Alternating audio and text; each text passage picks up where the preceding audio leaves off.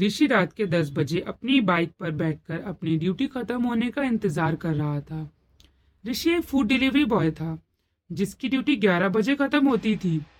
ऋषि इंतज़ार ही कर रहा था तभी उसकी फ़ोन में एक ऑर्डर आया। ऑर्डर किसी विनोद कुमार के नाम से था। पिज्जा का ऑर्डर था और उसके पास के ही रेस्टोरेंट से था। ऋषि जल्दी से रेस्टोरेंट में जाता है और ऑर्डर लेकर डिलीवरी करने जाने लगता है। ऑर्डर की डिलीवरी रेस्टोरेंट की लोकेशन से पाँच किलोमीटर दूर की थी। ऋषि अस्सी की स्पीड से जल्दी से ऑर्डर की लोकेशन पर पहुँच जाता है। लोकेशन एक कब्रिस्तान की थी। लोकेशन पर पहुंचकर ऋषि अपने आप से कहता है, यार, गलत लोकेशन। ये लोग ऑर्डर तो कर लेते हैं, पर लोकेशन गलत डाल देते हैं। यही सब बोलते हुए ऋषि ऑर्डर के नीचे दिए नंबर पर कॉल करने लगता है। एक दो रिंग में ही कॉल रिसीव हो जाता है। कॉल रिसीव होते ही ऋषि बोलता है हेलो सर मैं ऋषि, आपका पिज़्ज़ा का ऑर्डर लेकर आया हूँ। सर आप मुझे अपना सही एड्रेस बता दीजिए। वो सर ये जीपीएस मुझे गलत लोकेशन पर ले आया है। ऋषि की बात सुनकर दूसरी ओर वाला आदमी बोलता है, आप अभी कहाँ हैं? ऋषि उस आदमी की बात का जवाब देता है, मैं अभी कब्रिस्तान की कब्रिस्तान के गेट के आगे हूँ। जीपीएस मुझे यहाँ ले आया है। ऋषि की बात सुनकर वो आदमी बोलता है, तुम बिल्कुल सही जगह पर हो। तुम कब्रिस्तान का गेट खोलकर अंदर आ जाओ। मैं भी अंदर ही हूँ। यह सुनकर ऋषि को बड़ा अजीब लगता है पर वो सोचता है, क्या पता ये आदमी कब्रिस्तान का चौकीदार हो? इसलिए तो इतनी रात को भी कब्रिस्तान के अंदर है। ऋषि ठीक है, सर बोलकर फ़ोन रख देता है। ऋषि यही सोच रहा था कि वो अंदर जाए या नहीं। ऋषि अपने आप से बोलता है, नहीं यार, मैं ऑर्डर कैंसिल नहीं कर सकता। ऑर्डर कैंसिल करा तो फालतू की पेनल्टी लग जाएगी। जितना आज कमा कर आया है, सब देना पड़ जाएगा। ऋषि ना चाहते हुए भी कब्रिस्तान के अंदर जाने लगता है। ऋषि कब्रिस्तान के अंदर गया था, पर उसे कोई जाने से डर लग रहा था। कब्रिस्तान के अंदर आकर देखता है, उसे वहाँ कोई नहीं दिखता। ऋषि को अब अंदर कोई नहीं दिखता तो वह बोलता है, अरे यार, ये चौकीदार का कमरा कहाँ है? ऋषि पूछने के लिए उस आदमी को फ़ोन करने लगता है। ऋषि जब उस आदमी को फ़ोन करता है तो दूसरी ओर से आवाज़ आती है आपके द्वारा डायल किया गया नंबर अमान्य है। ऋषि हैरानी के साथ बोलता है, ये कैसे हो सकता है? अभी तो इसी नंबर से बात हो रही थी और अब नंबर गलत बता रहा है। खैर छोड़ो, मुझे क्या अपनी कंपनी से बोल देता हूँ सर कस्टमर का नंबर नहीं लग रहा है और ऑर्डर कैंसिल हो जाएगा और फ्री का पिज़्ज़ा भी मिल जाएगा। ऋषि जैसे ही अपने फ़ोन कंपनी में लगाने जा रहा था, तभी उसके पैर किसी चीज़ से टकरा टकरा जाता है और वो नीचे गिर जाता है। ऋषि उठते हुए अपने फ़ोन की टॉर्च जलाकर देखता है। देखने की कोशिश करता है कि वह किस चीज़ से टकराकर गिरा था। ऋषि जब अपने फ़ोन की टॉर्च चलाता है तो वह देखता है कि वो एक कब्र से टकराकर नीचे गिरा था और उस कब्र पर लिखा था, लेट विनोद कुमार, जैसे ही ऋषि यह पढ़ता है तो उसकी आँखें फटी की फटी रह जाती है। ऋषि डर से काँप रहा था।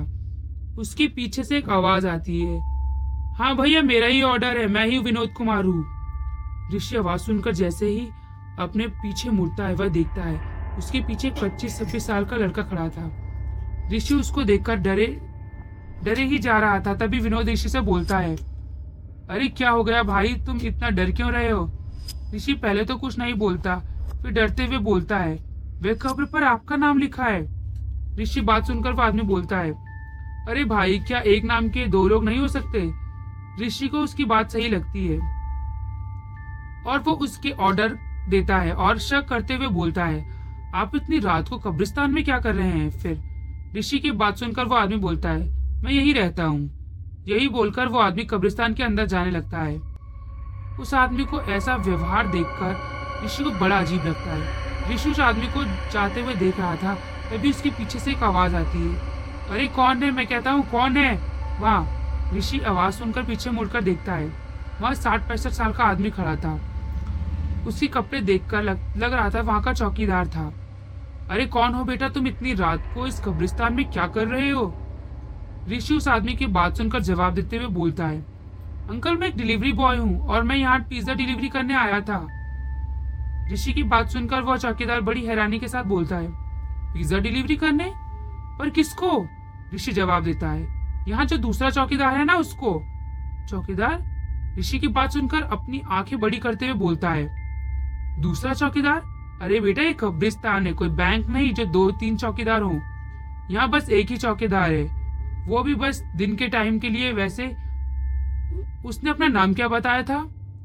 ऋषि झट से बोलता है, विनोद कुमार। विनोद कुमार का नाम सुनकर वो आदमी बोलता है, वो सामने कब्र देख रहे हो? उसी की कब्र है। और अब तुम यहाँ जल्दी से जल्दी चले जाओ, नहीं तो कुछ भी हो सकता है। ऋषि उस आदमी की बात सुनकर बोलता है, कुछ भी? कुछ भी बोलोगे क्या, अंकल? आज मैं ही मिला क्या आपको डराने के लिए? चौकीदार अपनी गंभीर आवाज़ में बोलता है, क्या तुमने ये नहीं सोचा कि वो आदमी इतनी रात को कब्रिस्तान में क्या कर रहा है? और वो अब कहाँ गया? ऋषि चौकीदार को अपने हाथ से इशारा करते हुए बोलता है, वो उस और गया था। पता नहीं अब कहाँ चला गया। ये बोलकर जैसे ही ऋषि चौकीदार की ओर देखता है तो चौकीदार वहाँ नहीं दिखता था। ऋषि डरते हुए बोलता है, अरे अंकल कहाँ चले गए? अभी तो यही थे। ऋषि सर ऋषि सब समझते देर नहीं करता और कब्रिस्तान के बाहर की ओर भागने लगता है। ऋषि जैसे ही कब्रिस्तान के गेट के पास पहुँचता है तो वह देखता है, कब्रिस्तान के गेट में बाहर ताला लगा था। ऋषि डरा हुआ तो पहले से ही था। उसके बाद डराने के लिए उसके पीछे से एक आवाज़ आती है। अरे बेटा, तुम अभी तक यहाँ से गए नहीं। ऋषि आवाज़ सुनकर जैसे पीछे मुड़ता है तो वह देखता है, यही चौकीदार के सामने खड़ा था। पर इस बार वह कुछ अलग लग रहा था। इस बार उसका चेहरा सूखा और सफ़ेद था। वह चौकीदार ऋषि के पास आते हुए बोलता है, तुम अभी तक गए नहीं, मैंने कहा था चले जाओ, पर तुम गए नहीं, लगता है तुम्हें यहाँ कब्रिस्तान पसंद आ गया है? यही बोलते हुए चौकीदार ऋषि के पास आते जा रहा था। ऋषि उस चौकीदार के पास आते देख ऋषि की सांस रुकने लगती है। वह चौकीदार जितना पास आते जा रहा था, वो उतना ही भयानक होते जा रहा था। चौकीदार ऋषि के पास आकर बोलता है, मैंने कहा था तुम यहाँ से चले जाओ, पर तुम नहीं गए ना? चलो, अब कोई नहीं। अब मैं तुम्हें कुछ नहीं करूँगा, पर वो तुझे नहीं छोड़ेगी। ऋषि डरते हुए पूछता है, कौन नहीं छोड़ेगी? चौकीदार ऋषि को पीछे देखने के इशारा करता है जैसे ही अपने पीछे देखता है तो ऋषि को ऐसा लग रहा था जैसे उसका दिल अभी छाती फाड़कर बाहर आ जाएगा। क्योंकि ऋषि के सामने कोमल खड़ी थी। कोमल को सामने देखकर ऋषि को सब समझ आ गया था। उसने साथ ये सब क्यों हो रहा है? कोमल ऋषि की गर्लफ्रेंड थी, जिसे ऋषि ने एक साल पहले पिज्जा में जहर देकर मार दिया था। और अब कोमल के हाथ में एक पिज्जा का बॉक्स था। कोमल वो पिज्जा का बॉक्स ऋषि के पास लाती है और बड़े प्यार से बोलती है ये लो ऋषि, में पिज्जा, मैं खास तुम्हारे लिए ही लाई हूँ। ऋषि जैसे ही पिज्जा का बॉक्स की तरफ़, पिज्जा के बॉक्स की तरफ़ देखता है तो उसको दिखता है। उसके हाथ में कटा हुआ रख, एक हाथ कटा हुआ रखा था। ऋषि जैसे ही उस हाथ को देखता है, उसे ऐसे लगने लगता था जैसे उसका हाथ कट गया हो। जैसे ही ऋषि अपने हाथ की ओर देखता है, वो देखता है जो बॉक्स में हाथ था वो किसी और का नहीं, बल्कि उसी का हाथ था। ऋषि अपना हाथ देखकर दर्द से तड़पने लगता था। तभी कोमल अपनी डरावनी मुस्कान के साथ बोलती है, इसे खाओ ऋषि। ऋषि रोते हुए बोलता है, मुझे माफ़ कर दो कोमल। मुझे, मुझसे गलती हो गई कोमल, अपनी गंभीर आवाज़ में बोलती है। मैंने कहा, इसे खाओ ऋषि। मतलब इसे खाओ। जैसे ही इस बॉक्स को पकड़ने के लिए ऋषि अपने हाथ आगे करता है वह देखता है उसका दूसरा हाथ भी कटा हुआ था। ऋषि दर्द और डर से तड़प पे जा रहा था और कोमल मुस्कुराते हुए उसके, उसे कहती है, ऋषि का दिल देखते ही देखते छाती से निकल, निकाल लेती है। ऋषि ने अपने हाथों से कोमल को जहर दिया था।